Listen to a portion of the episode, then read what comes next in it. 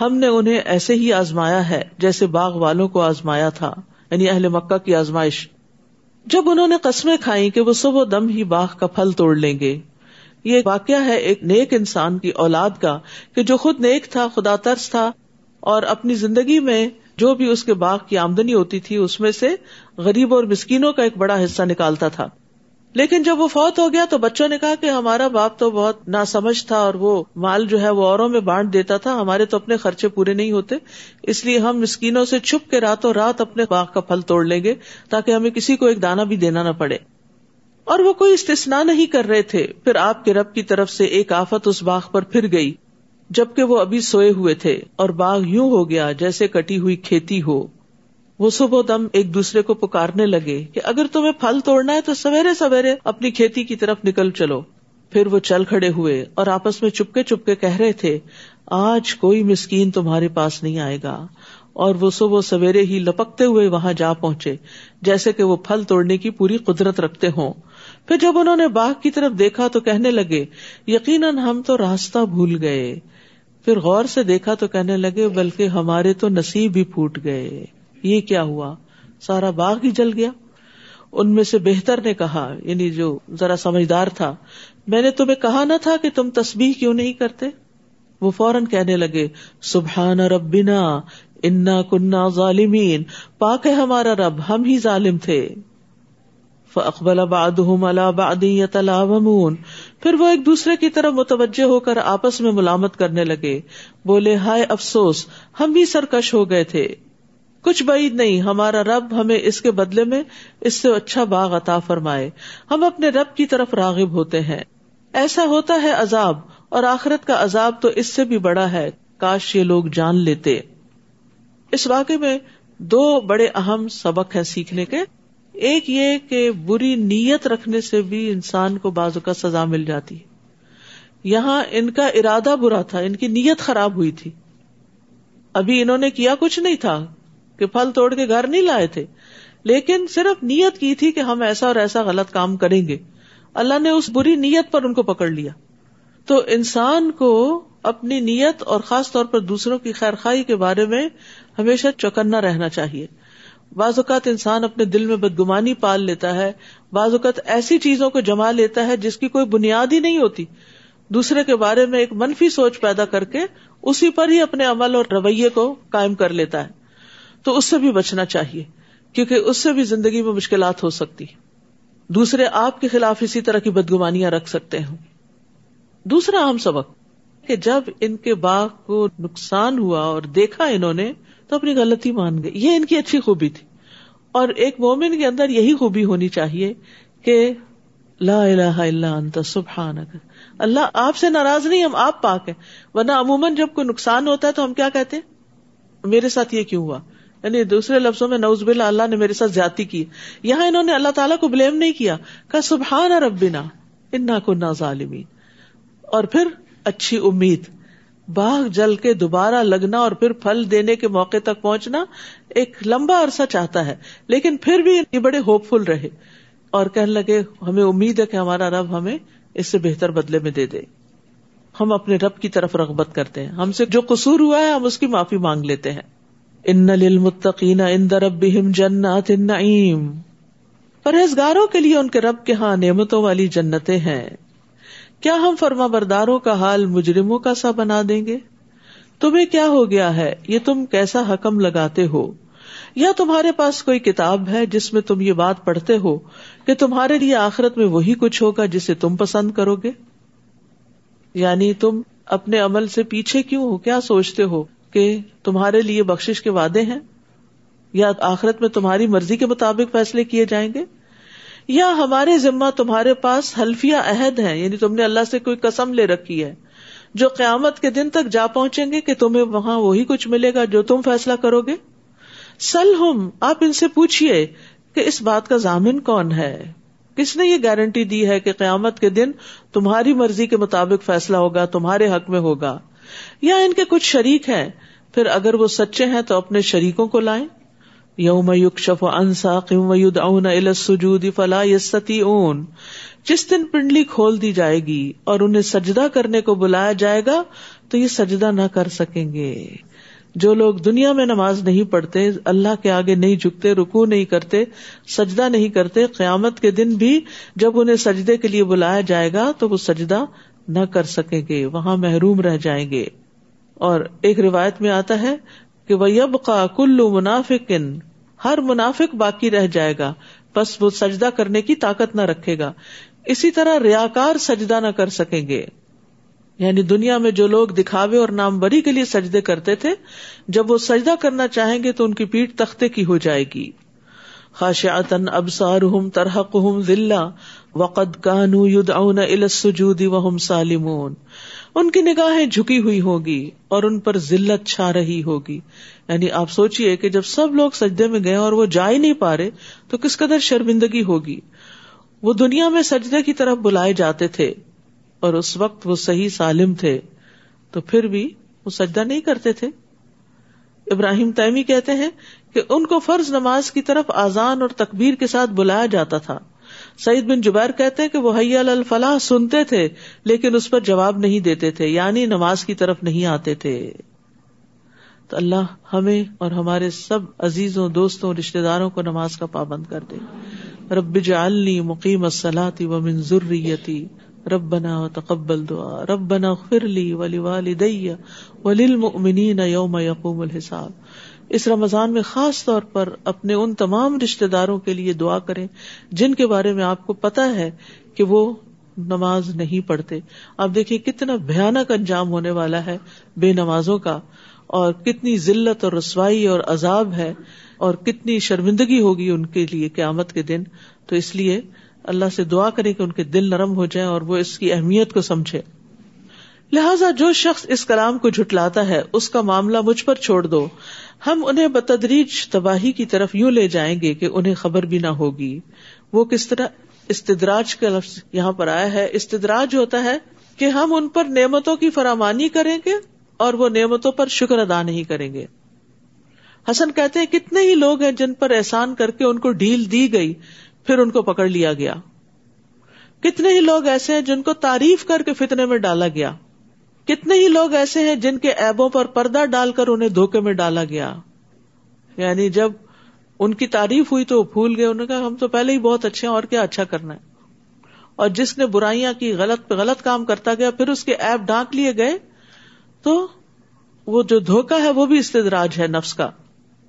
ابو روک کہتے ہیں، جب انہوں نے کوئی غلطی کی، ہم نے انہیں نعمت عطا کر دی۔ نئی غلطی پر نئی نعمت، اور انہیں معافی مانگنا فراموش کر دیا۔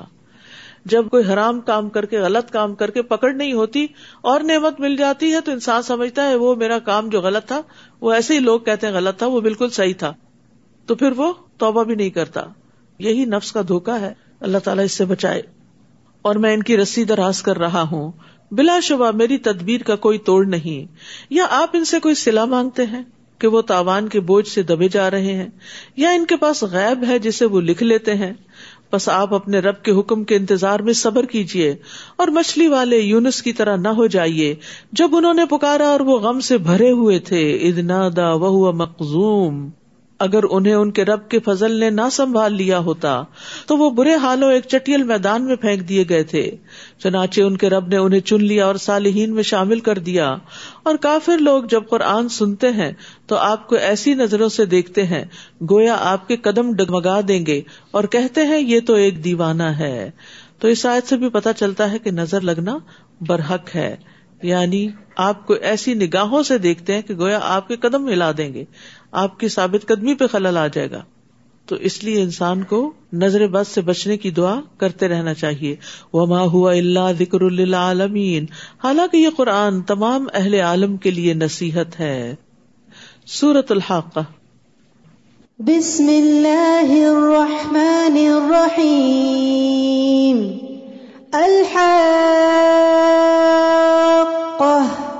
ما الحاقة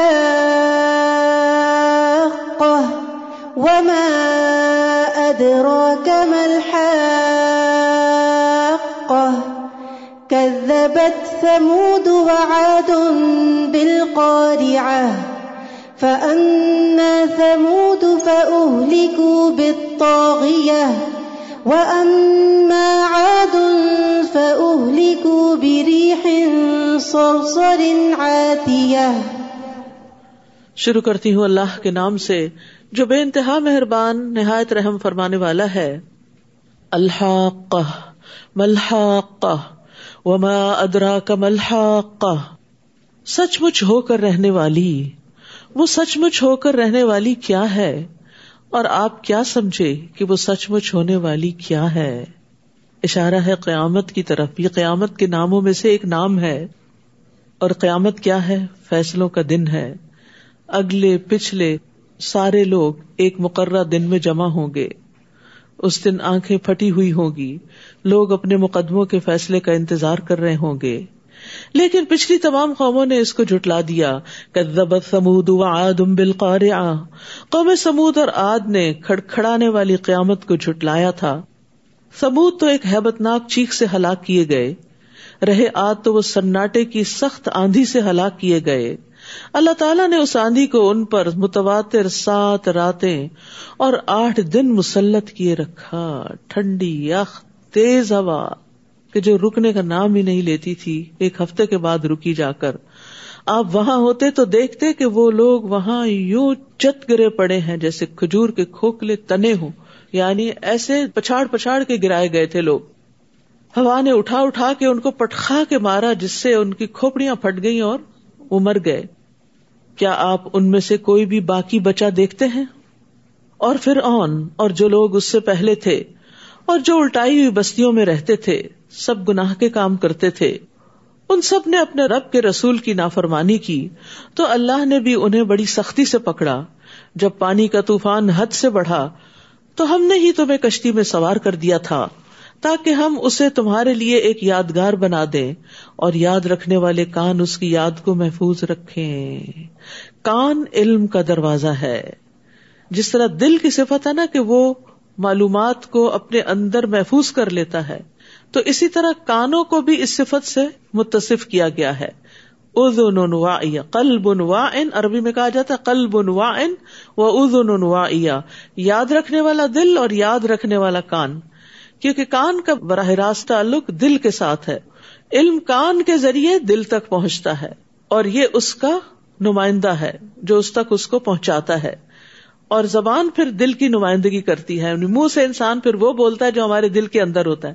تو اگر آپ کان سے اچھی باتیں اندر لے جاتے ہیں تو زبان سے اچھی باتیں نکالتے ہیں ان پٹ اور آؤٹ پٹ جو ڈالیں گے وہی نکلے گا۔ تو اس کے لیے بڑا ضروری ہے کہ انسان اپنی کمپنی کو اچھا رکھے۔ ایسے لوگوں کے بیچ میں نہ بیٹھے یا کم سے کم بیٹھے جو غیبت، چگلی اور دوسروں کی برائیاں کرتے رہتے ہیں۔ کیونکہ اس سے آپ کے دل بھی ان کے بارے میں برے ہوں گے اور دل میں پھر برے خیالات جائیں گے اور جہاں آپ کو موقع ملے گا وہ آپ کی پچھلی معلومات آپ کے منہ سے پھر غیبت بن کے نکلیں گی۔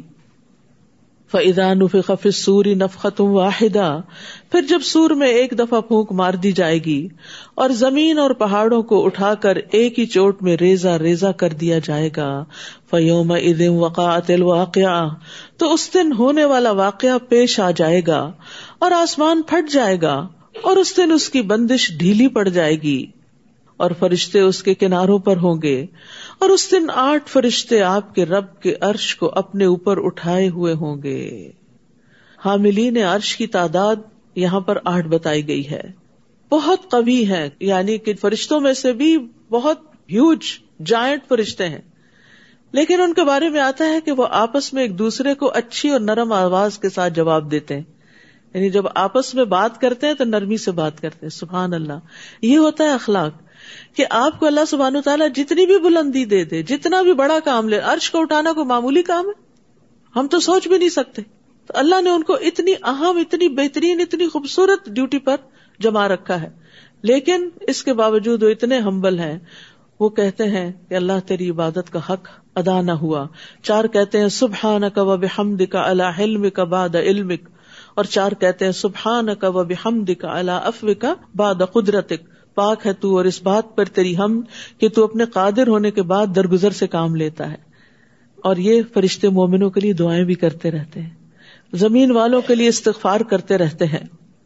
عرش کا بھی ثبوت ملتا ہے اس آیت سے۔ قیامت کے دن عرش کے نیچے ہی فیصلے ہوں گے۔ نبی صلی اللہ علیہ وسلم عرش کے نیچے سجدہ کریں گے اور آپ سے کہا جائے گا کہ آپ اپنا سر اٹھائیں شفات کریں، آپ کی شفات قبول کی جائے گی مانگے آپ کو دیا جائے گا۔ قیامت کے دن علیہ السلام عرش کے پائے کو تھامے ہوئے ہوں گے۔ قیامت کے دن عرش کا سایہ پانے والے اعمال کا بھی لحاظ رکھنا چاہیے اور کرتے رہنا چاہیے، کیونکہ اس دن اللہ کے سائے کے سوا کوئی سایہ نہ ہوگا۔ اور سات لوگ جن کا ذکر بار بار کیا جا چکا ہے، وہ آپ دوہرا لیجیے لیکن ایک اہم بات مزید یاد رکھیے کہ کسی تنگ دست کو مہلت دینا یعنی جو شخص اپنے مقروض کو مہلت دیتا ہے یا معاف کر دیتا ہے، وہ قیامت کے دن عرش کے سائے میں ہوگا۔ یعنی اس کا بدلہ اللہ تعالیٰ اس کو اتنے بہترین طریقے سے دیں گے۔ کیونکہ بعض اوقات کوئی قرض لے لیتا اور ہمیں پتہ بھی ہوتا ہے وہ ضرورت مند ہے، وہ نہیں ادا کر پاتا، لیکن ہم اس کو چھوڑتے نہیں، معاف نہیں کرتے۔ ہاں یہ الگ بات ہے کہ کوئی جان بوجھ کے آپ کو نہ دے تو وہ اور بات ہے، لیکن یہاں تنگ دست کی بات ہوئی۔ ٹھیک ہے؟ اس دن تم اللہ کے حضور پیش کیے جاؤ گے اور تمہارا کوئی راز چھپا نہ رہے گا۔ دنیا کے سارے سیکرٹس اوپن ہو جائیں گے۔ کچھ بھی نہیں چھپا سکو گے۔ تو جو کام انسان چھپ چھپ کے دنیا میں کرتا ہے، دوسروں سے بچ بچ کے چوری چوری، وہ سب سامنے آ جائے گا۔ فما اوتیا کتاب بہو بھی امینی ہی فیقول کتابیا پھر جس شخص کو اس کا نام اعمال اس کے دائیں ہاتھ میں دیا جائے گا، وہ کہے گا، یہ لو میرا امال نامہ پڑھ لو۔ یعنی کچھ لوگ ہوں گے جو چھپا کے غلط کام کر رہے ہیں، ان کا بھی سامنے آ جائے گا۔ اور جنہوں نے نیک کام کیے ہوں گے، وہ تو خود نکال کے دکھا دیں گے، کیونکہ انہوں نے اکیلے میں، تنہائی میں، سب کے سامنے اچھا ہی کیا تھا۔ تو ان کو اپنی بک آف ڈیٹ دکھانے میں کوئی ڈر، شرمندگی نہیں ہوگی، بلکہ وہ خوش ہو رہے ہوں گے۔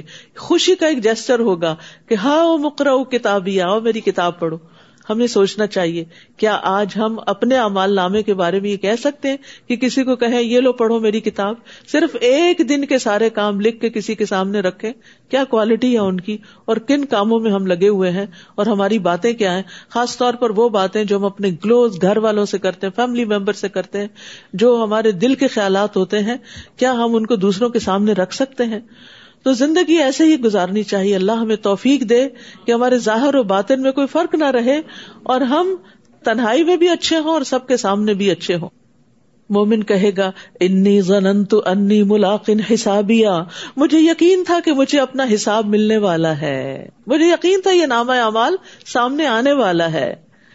تو عقل مند انسان جو ہے وہ یوم حساب سے بے خوف نہیں ہوتا امال ناموں کے ملنے سے بے خوف نہیں ہوتا۔ اور جیسے جیسے انسان کے اندر ایمان بڑھتا ہے، اس کا مرتبہ بلند ہوتا ہے اسے اپنے نفس کی کوتاہیاں بہت محسوس ہونے لگتی، اس کو اپنی غلطیاں بہت نظر آنے لگتی ہیں۔ تو عقل مند کے لیے تو اتنا خوف بھی کافی ہے جو اس کو عمل پہ آمادہ کر دے، اپنی اصلاح پہ آمادہ کر دے۔ فہو فی عیشت رادیا فی جنت عالیہ۔ بس وہ دل پسند ایش میں ہوگا، عالی مقام جنت میں ہوگا۔ جس کے پھلوں کے گچھے جھک رہے ہوں گے۔ انہیں کہا جائے گا، گزشتہ ایام میں جو عمل تم کر چکے ہو، اس کے بدلے اب مزے سے کھاؤ پیو۔ جو تم کر چکے ہو، اس کے بدلے میں۔ تو اپنے ہی اعمال ہوں گے جو وہاں پر نعمتوں کی شکل میں سامنے آئیں گے۔ مگر جسے نامہ اعمال اس کے بائیں ہاتھ میں دیا جائے گا، وہ کہے گا، کاش مجھے میرا نامہ اعمال دیا ہی نہ جاتا، اور مجھے یہ معلوم ہی نہ ہوتا کہ میرا حساب کیا ہے۔ کاش موت ہی فیصلہ چکا دیتی، میرا مال بھی میرے کسی کام نہ آیا۔ میں ساری زندگی مال کے پیچھے بھاگتا رہا، آج میرا مال میرے کام نہیں آیا۔ اور میری حکومت بھی برباد ہو گئی۔ حکم ہوگا اسے پکڑ لو اور گردن میں توک پہنا دو۔ یعنی دنیا کی وہ ساری جاہ اور منصب اور وہ تمام چیزیں، عہدے اور نام اور بڑی بڑی شخصیتیں وہاں کسی کام نہیں آئیں گی۔ پھر اسے جہنم میں جھونک دو۔ پھر اسے ایک ستر گز لمبی زنجیر میں جکڑ دو۔ استخر اللہ۔ یعنی جہنم کی آگ اور اوپر سے زنجیروں میں باندھا ہوا انسان کے ہل بھی نہ سکے۔ اب دیکھیے کہ کبھی آپ کو ہاسپٹل میں کوئی تھوڑا ٹائم گزارنے کا موقع ملا ہو یا جیسے بچوں کی ڈلیوری کے بعد کہتے ہیں کہ ابھی زیادہ ادھر ادھر نہ لیا، تو آپ دیکھیں کہ چند گھنٹے بھی صرف ایک پوزیشن پہ لیٹنا پڑے تو ایسا لگتا ہے جیسے کسی نے باندھ دیا ہے، جکڑ دیا ہے۔ اور انسان کہتے جلد مجھ سے یہ پابندی ختم ہو کہ میں اپنی سائڈ بدلوں۔ تو کہاں وہ جہنم میں زنجیروں سے بندے ہوئے اور وہ بھی آگ کے اندر اللہ تعالیٰ ہم سب کو محفوظ رکھے۔ قصور کیا تھا؟ اب غلطیاں دیکھیے۔ ان کان بلّہ عظیم نمبر ون، یہ اللہ بزرگ و برتر پر ایمان نہیں لاتا تھا۔ تو ایک تو کافر کی سزا ہو گئی، جو مانتا ہی نہیں۔ دوسرے، ولا حد تعامل مسکین اور مسکین کو کھانا کھلانے کی ترغیب نہیں دیتا تھا۔ تو ایمان اور کھانا کھلانے کے درمیان ایک تعلق ہے۔ ابو دردا اپنی بیوی کو مساکین کی وجہ سے زیادہ شوربہ بنانے کی ترغیب دیتے تھے۔ وہ کہتے تھے، ہم نے ایمان لا کر آدھی زنجیر اتار پھینکی ہے۔ کیا ہم باقی کی آدھی بھی نہ اتار پھینکے یعنی ضرورت مندوں کو کھانا کھلا کر۔ وہ مومن نہیں جو خود پیٹ بھر کے کھائے اور اس کا ہمسایا بھوکا رہے۔ ام بجید کہتی ہیں، ایک مرتبہ میں نے ارض کیا، یا رسول اللہ اللہ کی قسم بعض اوقات کوئی مسکین میرے دروازے پہ آ کے کھڑا ہو جاتا ہے اور مجھے شرم آتی ہے کہ میرے گھر میں میرے پاس کچھ بھی نہیں جو میں اسے دے سکوں۔ تو رسول اللہ صلی اللہ علیہ وسلم نے فرمایا، اس کے ہاتھ پہ کچھ نہ کچھ ضرور رکھ دو، اگرچہ جلا ہوا کھر ہی کیوں نہ یعنی جو تم نے اتار کے کاٹ کے رکھ دیا کہ یہ نہیں کھانے کا، وہی رکھ دو، کیونکہ بعض اوقات آپ نے دیکھا ہوگا کہ غریب مسکین جو ہے وہ کوڑے کے ڈھیروں میں سے بچے کچھ کھانے میں سے کھا رہے ہوتے ہیں، اٹھا کے، کیونکہ بھوک ان کو مجبور کر دیتی ہے۔ مردار تک کھانے کو تیار ہو جاتے ہیں۔ نبی صلی اللہ علیہ وسلم نے فرمایا، بے شک یہ مال و دولت بھی ایک خوشگوار سبزہ ہے۔ یعنی جیسے گرینری سے انسان کا دل خوش ہوتا ہے، مال و دولت پا کر بھی انسان خوش ہوتا ہے۔ اور مسلمان کا وہ مال کتنا عمدہ ہے، جس سے وہ مسکین، یتیم اور مسافر کو دے۔ مسکین پہ دروازہ بند کرنے پر اللہ کی رحمت کا دروازہ بند ہوتا ہے۔